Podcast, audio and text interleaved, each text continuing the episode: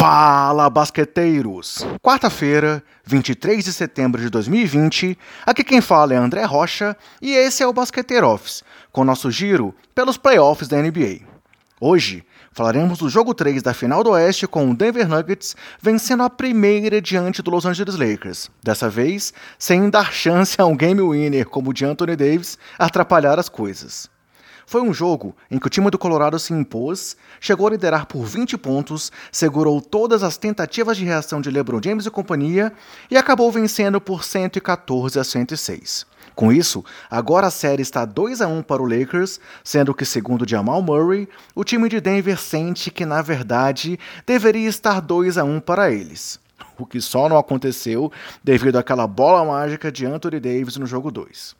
Mas voltando ao jogo de ontem, após um primeiro tempo, um primeiro quarto, desculpa, muito equilibrado, o Nuggets fez uma corrida de 15 a 2 no começo do segundo período e a partir dali manteve a liderança até o final, mesmo com as reações do Lakers no começo do segundo tempo e também no quarto período, quando conseguiu uma corrida de 19 a 6, levando o placar para 99 a 96, favorável aos comandados de Mike Maloney. Porém, mesmo ali, quando pareceu que a experiência do time californiano iria prevalecer sobre o jovem time do Colorado, Jamal Murray brilhou para garantir o resultado favorável a Denver. Foram 10 pontos para o camisa 27 no quarto período, com direito a duas bolas de três incríveis nos dois minutos finais do jogo, sendo a segunda na cara de Anthony Davis, além de uma linda assistência para uma enterrada de Paul Millsap a um minuto do final da partida.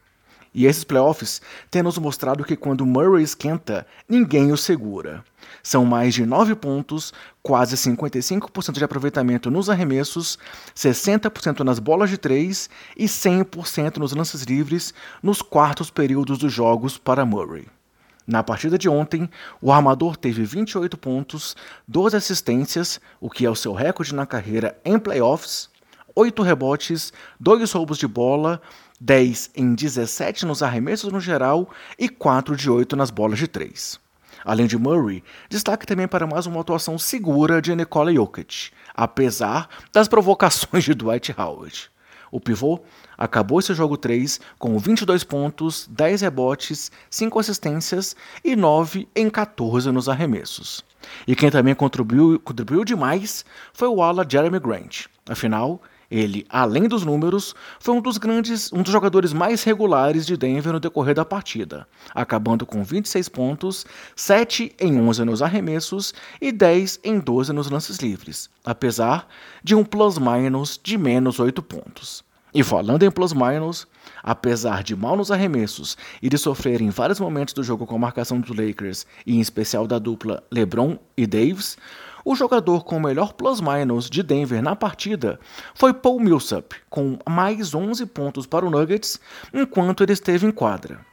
E vale destacar uma falta de ataque que ele sofreu de Rajon Rondo a dois minutos do final e a enterrada após o já citado passe de Jamal Murray a um minuto e meio do fim da partida. E essa foi a primeira vitória de Millsap sobre LeBron James em jogos de playoff no 11º confronto entre ambos na pós-temporada da NBA. Por fim, destaque para Monte Morris com 14 pontos em 20 minutos em quadra e para Michael Porter com 9 pontos. Além disso, precisamos falar do total domínio do Nuggets como um todo nos rebotes, com 53 no total, contra apenas 34 do time de LA. Pelo lado do Lakers, que teve interrompido a sua sequência de seis vitórias seguidas nos playoffs e agora tem uma campanha de 10 vitórias e 3 derrotas nessa pós-temporada, destaque para os craques LeBron James e Anthony Davis. James teve um triplo-duplo com 30 pontos, 10 rebotes e 11 assistências, além de dois roubos e dois tocos. Enquanto Davis teve 27 pontos, mas ironicamente errou as quatro bolas de três que tentou logo após aquele incrível game winner no jogo 2.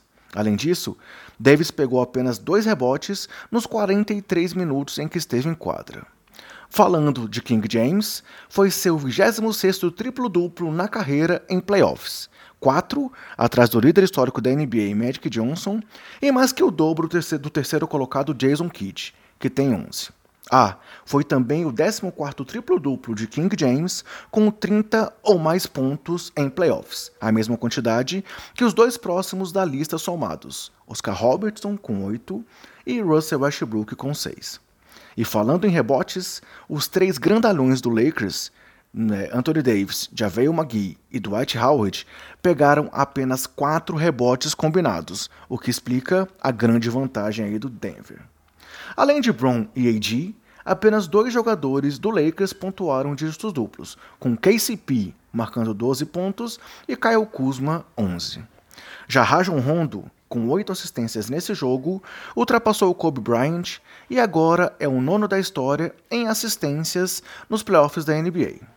Bem, após o atropelo do Lakers no jogo 1, o Nuggets está embalado na série e se pegarmos aí os últimos seis quartos disputados, tem uma vantagem de 167 pontos a 151. E isso mostra que realmente, se não fosse aquele game winner de Anthony Davis, a série poderia de fato estar 2 a 1 para o Nuggets.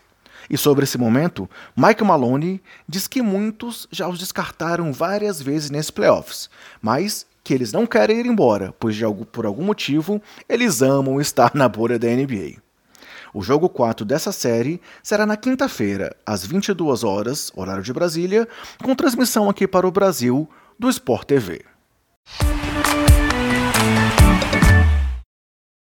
E hoje, galera, temos duas notícias para vocês. A primeira é a contratação de Billy Donovan como novo técnico do Chicago Bulls. O treinador, que teve aproveitamento de 60% em sua passagem por Oklahoma, chegando aos playoffs em todos os anos à frente do Thunder, e aí incluindo esse ano, né, galera, em que poucos acreditavam é, ser possível, é, chega a Chicago como a peça final da reconstrução da franquia, que começou com as demissões de Gar Forman, John Paxson e Jim Boley para chegadas do novo presidente de operações Arturas Carniçovas, do GM Mark Eversley e agora de Billy Donovan. Donovan é reconhecido na liga pela formação de bons times defensivos, pelo ótimo relacionamento com jogadores e por trabalhar bem o desenvolvimento de jovens. Porém, saiu de OKC por não querer estar em rebuild por lá. Vamos ver o que vem por aí em Chicago então. Mas a boa notícia é que jogadores, como Zach Lavine, já comemoraram a sua chegada. E a segunda notícia do dia, galera, tem relação com a próxima temporada da NBA. Afinal, segundo o comissário Adam Silver, será difícil a estreia da temporada 2020-21 acontecer no Natal como se especulava. Agora, as maiores possibilidades são de que o início seja apenas em janeiro de 2021. E as boas notícias ficam por conta da intenção de que os jogos tenham a presença de torcida e da informação de que devemos ter os 82 jogos como de costume. No entanto, isso pode impactar nos Jogos Olímpicos de Tóquio, pois os playoffs devem coincidir com o evento, tirando alguns jogadores da NBA lá do, das Olimpíadas. Vamos aguardar para ver o que vem pela frente.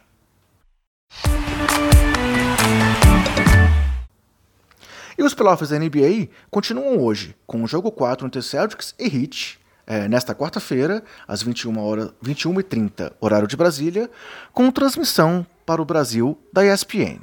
Bem, como diria o Pernalonga, por hoje é só, pessoal. Esperamos que vocês estejam curtindo nosso Basqueteiro Office. Nos acompanhem no Twitter. Se cuidem, cuidem dos seus, cuidem do próximo e até mais!